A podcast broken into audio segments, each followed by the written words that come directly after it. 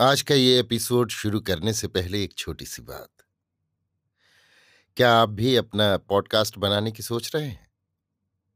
तो anchor try कीजिए। ये पॉडकास्ट बनाने का सबसे आसान तरीका है। नंबर एक, ये फ्री है। नंबर दो, इसमें कई सारे ऐसे टूल्स हैं जो आपको अपने फ़ोन और कंप्यूटर पर रिकॉर्ड और एडिट करने की फैसिलिटी देते हैं। नंबर तीन आप अपने पॉडकास्ट को डिस्ट्रीब्यूट भी कर सकते हैं, जिससे इसे स्पॉटिफाई और दूसरे प्लेटफॉर्म पर सुना जा सके। तो डाउनलोड कीजिए फ्री एंकर ऐप या विज़िट कीजिए एंकर डॉट एफ़ पर अपना पॉडकास्ट स्टार्ट करने के लिए। ये तो थी एक छोटी सी जानकारी, और अब शुरू करते हैं एपिसोड का सिलसिला। तो आज के एपिसोड में लीजिए सुनिए। विश्वंभरनाथ शर्मा कौशिक की लिखी कहानी, निर्बल की विजय, मेरी यानी समीर गोस्वामी की आवाज़ में। संध्या का अंधकार हो गया था, परंतु फिर भी पोलैंड के वारसा नगर की सड़कें अंधकार में डूबी हुई थीं। वायुयानों के आक्रमण के भय से सारा नगर अंधकार में डूबा हुआ था, केवल घरों के भीतर ही आलोक दिखाई पड़ता था। ऐसे ही समय में वारसा का एक छोटा सा परिवार बड़ी चिंतित दशा में बैठा हुआ था।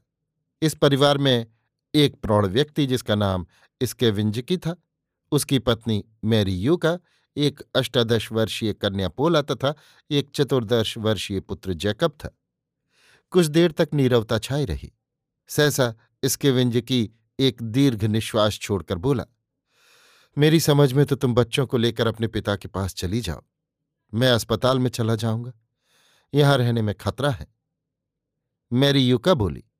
नहीं इसके मुझसे ये ना होगा। हम दोनों साथ ही मरेंगे। पोला और जैकब को चाहो तो भेज दो। पोला मुँह फुलाकर बोली, मैं नहीं जाऊँगी। जैकब को भेज दो। मैं तो यहाँ अस्पताल में काम कर रही हूँ। घायलों की सेवा छोड़कर मैं चली जाऊँ, वाह! मैं अकेला कहीं नहीं जाऊँगा। तू यहाँ रहे और मैं चला जाऊँ। अच्छी कही। जैकब ने पोला से कहा। इसके विंज की पत्नी से बोला, जब तक तुम नहीं जाओगी मेरी युका तब तक कोई नहीं जाएगा। वारसा पर दो चार दिनों में आक्रमण होने ही वाला है। अभी निकल जाने का समय है।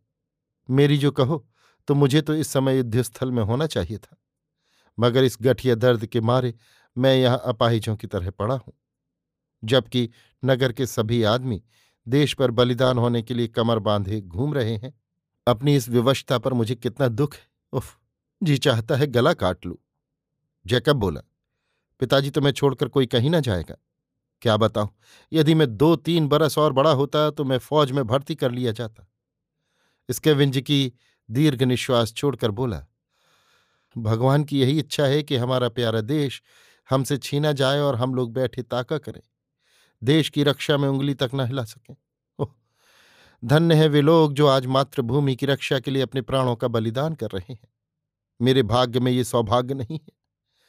अच्छा जैसी प्रभु की मर्सी। ये कहते कहते स्केव की आँखों से अश्रुधारा बहने लगी। कुछ देर तक गंभीरता छाई रही। सब लोग मूर्तिवत बैठे हुए अपने विचारों में मग्न थे। इसी समय किसी ने द्वार खटखटाया। माता ने पुत्री की ओर देखा।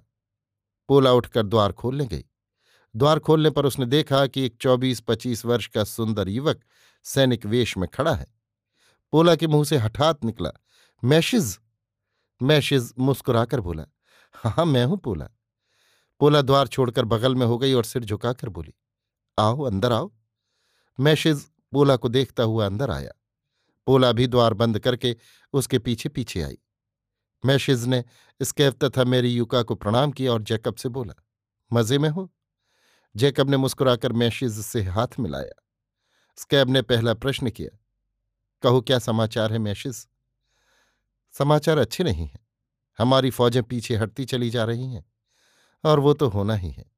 जर्मन फौजों के सामने हम लोगों के लिए केवल अपने प्राणों की आहुति देने के अतिरिक्त और उपाय ही क्या है? और यही सबसे बढ़ के उपाय है, स्कैब ने गंभीरतापूर्वक कहा। आपकी गठिया कैसी है?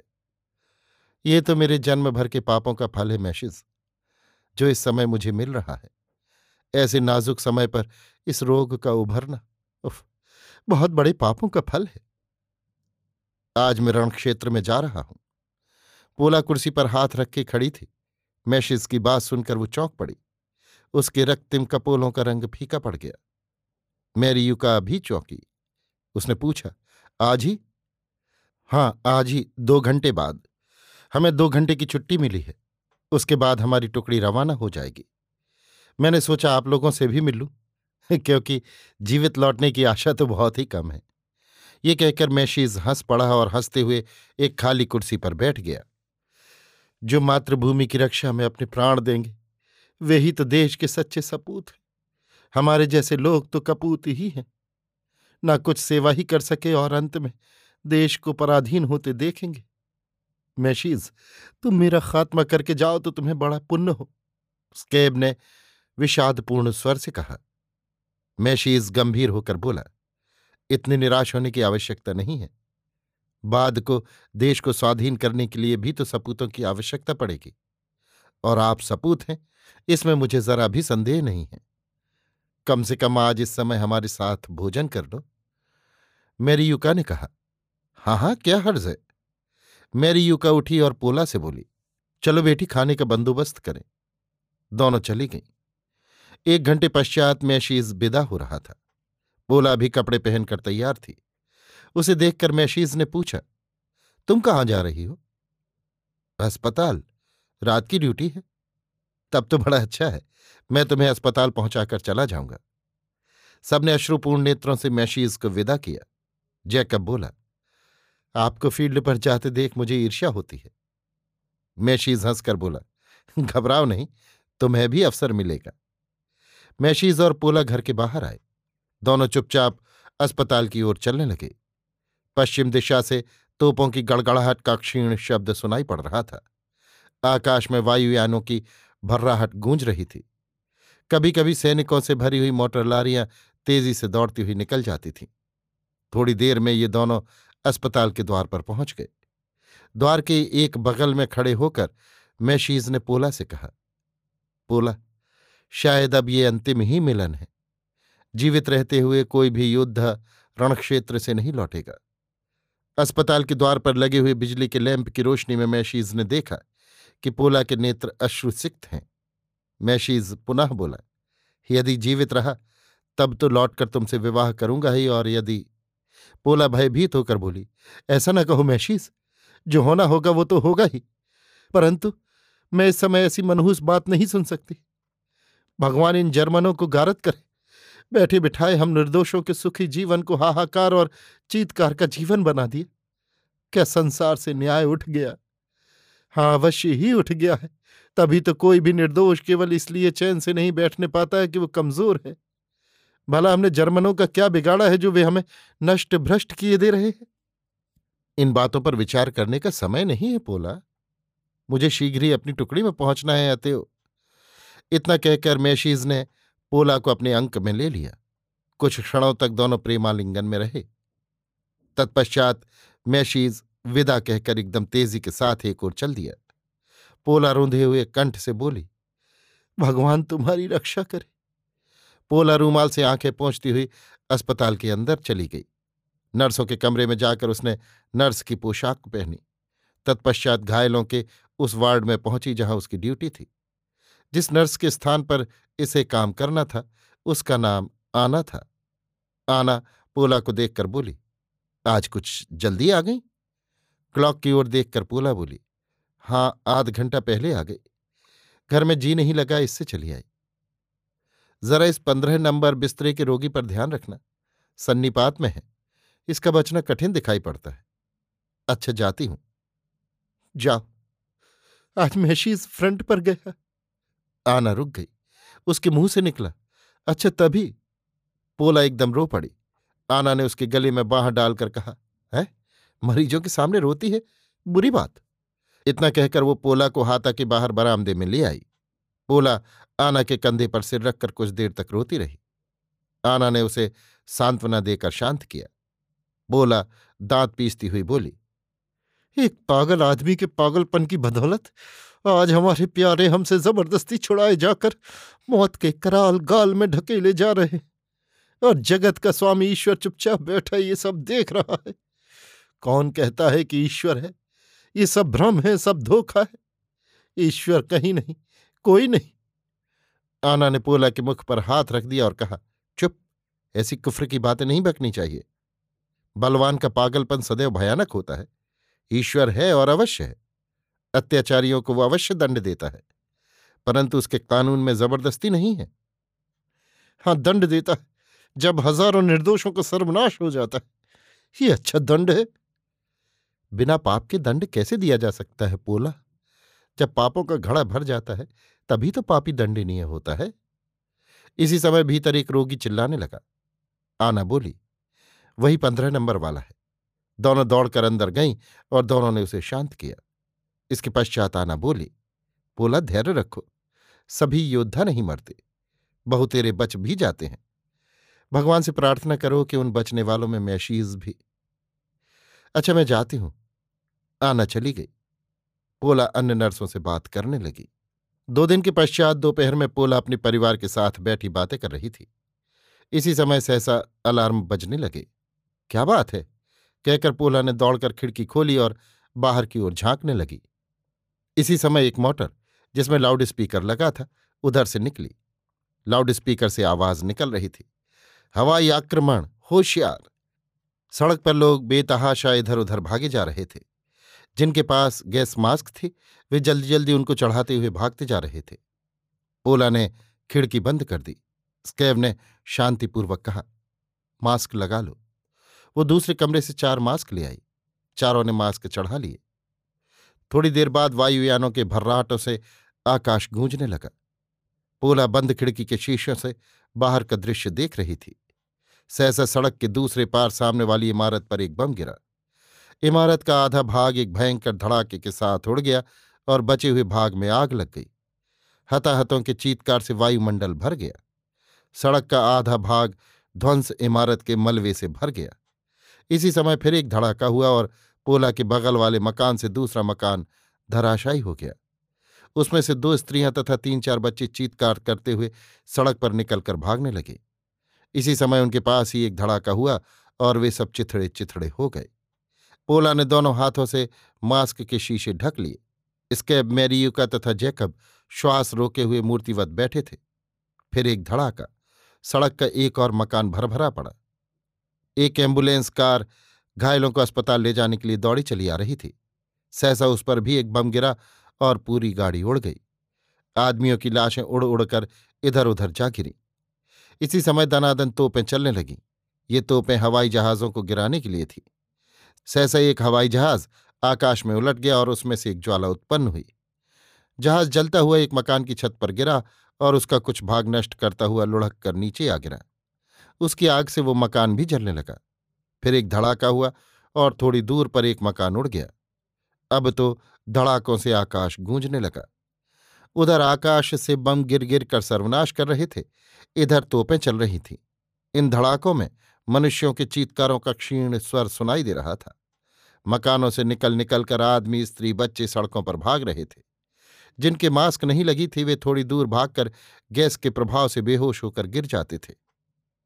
माताएँ बच्चों को गोद में उठाकर भागती थीं, परंतु थोड़ी ही दूर पर लड़खड़ाकर गिर जाती थी।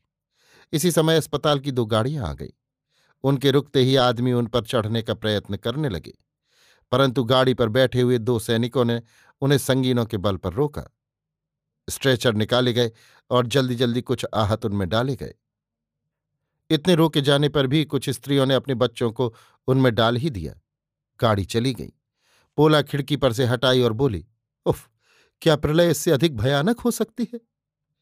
दिन ढल रहा था, हवाई आक्रमण समाप्त हो गया था, सड़कों पर ध्वंस मकानों के मलबे का ढेर था, कुछ मकान अब भी जल रहे थे, सड़क पर यत्र तत्र लाशें बिखरी हुई थी, घायल सब अस्पताल पहुँचा दिए गए थे। इसी समय सहसा पड़ापड़ पड़ापड़ मशीन गनों की फायरिंग सुनाई पड़ी। पोला ने दौड़कर खिड़की खोली और बाहर गर्दन निकालकर देखा, डेढ़ फरलांग की दूरी पर चार आर्म्ड कार बराबर बराबर चली आ रही थी और उनके पीछे जर्मन की सेना आ रही थी। पोला बोली, जर्मन आ गए? स्कैब बोला, बंदूकें उठाओ। मैरी यूका बोली स्कैब, क्या बंदूकें चलाओगे? ये तो आत्महत्या होगी। तो क्या तुम चाहती हो कि हम लोग जर्मनों के गुलाम बनकर रहे? कभी नहीं। स्कैब, गुलाम बनकर रहने की अपेक्षा लड़कर मर जाना अच्छा समझता है। ये कहते हुए स्कैब ने गैस मास्क उतार डाली। अन्य तीनों ने भी अपनी अपनी मास्क उतार ली। मैरी यू का बोली स्कैब बच्चों की तरफ़ देखो। हाँ देख रहा हूँ। मैं अपने बच्चों को जर्मनों का गुलाम नहीं बनने दूँगा। जैकब बंदूकें लाओ। जैकब दूसरे कमरे में गया और तीन बंदूकें ले आया। इसी समय बाहर सड़क पर पोलों की सेना की एक टुकड़ी जर्मनों की तरफ़ आती हुई दिखाई पड़ी। स्केप के मकान के सामने थोड़ी दूर पर रुक गई। सैनिकों ने चार मशीन गने कंधों से उतारकर सड़क पर जमाई और पड़ा पड़ फायर करने लगे। शेष अन्य सैनिक बंदूकें चलाने लगे, परंतु आर्म्ड कारें लोहे के दानवों की तरह आगे बढ़ती चली आ रही थी। इधर पोल सैनिक हताहत होकर गिर रहे थे। जब थोड़े आदमी रह गए तो वे भागे, परंतु एक सैनिक बराबर डटा हुआ मशीन गन चलाता रहा। अंत में उसके भी गोली लगी और वो अपनी मशीन गन के पास ही लुढ़क गया। पोला, जेकब तथा स्कैब तीनों खिड़कियों पर बंदूक के ताने खड़े थे। स्कैब गठिया के मारे एक लकड़ी के सहारे खड़ा था। कुछ देर में आर्म्ड कारें लाशों को रौनती हुई निकल गईं। जब जर्मन सैनिक खिड़कियों के सामने आए तो तीन फायर एक साथ हुए। तीन जर्मन सैनिक चक्कर खाकर जा गिरे। फिर तीन फायर इस बार दो गिरे। जर्मन सैनिकों ने इन्हें बंदूक चलाते देख लिया। पंद्रह बीस सैनिक दौड़ पड़े। मकान का द्वार बंद था, परंतु उन्होंने बंदूकों के कुंदों से द्वार तोड़ डाला और भीतर घुसाए।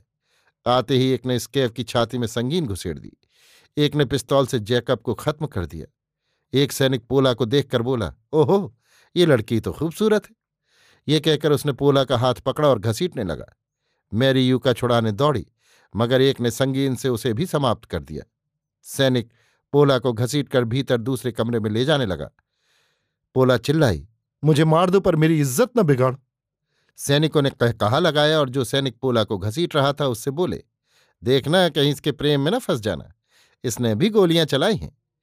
इसी समय एक जर्मन सैनिक हटो हटो कहता हुआ पीछे से आगे आया।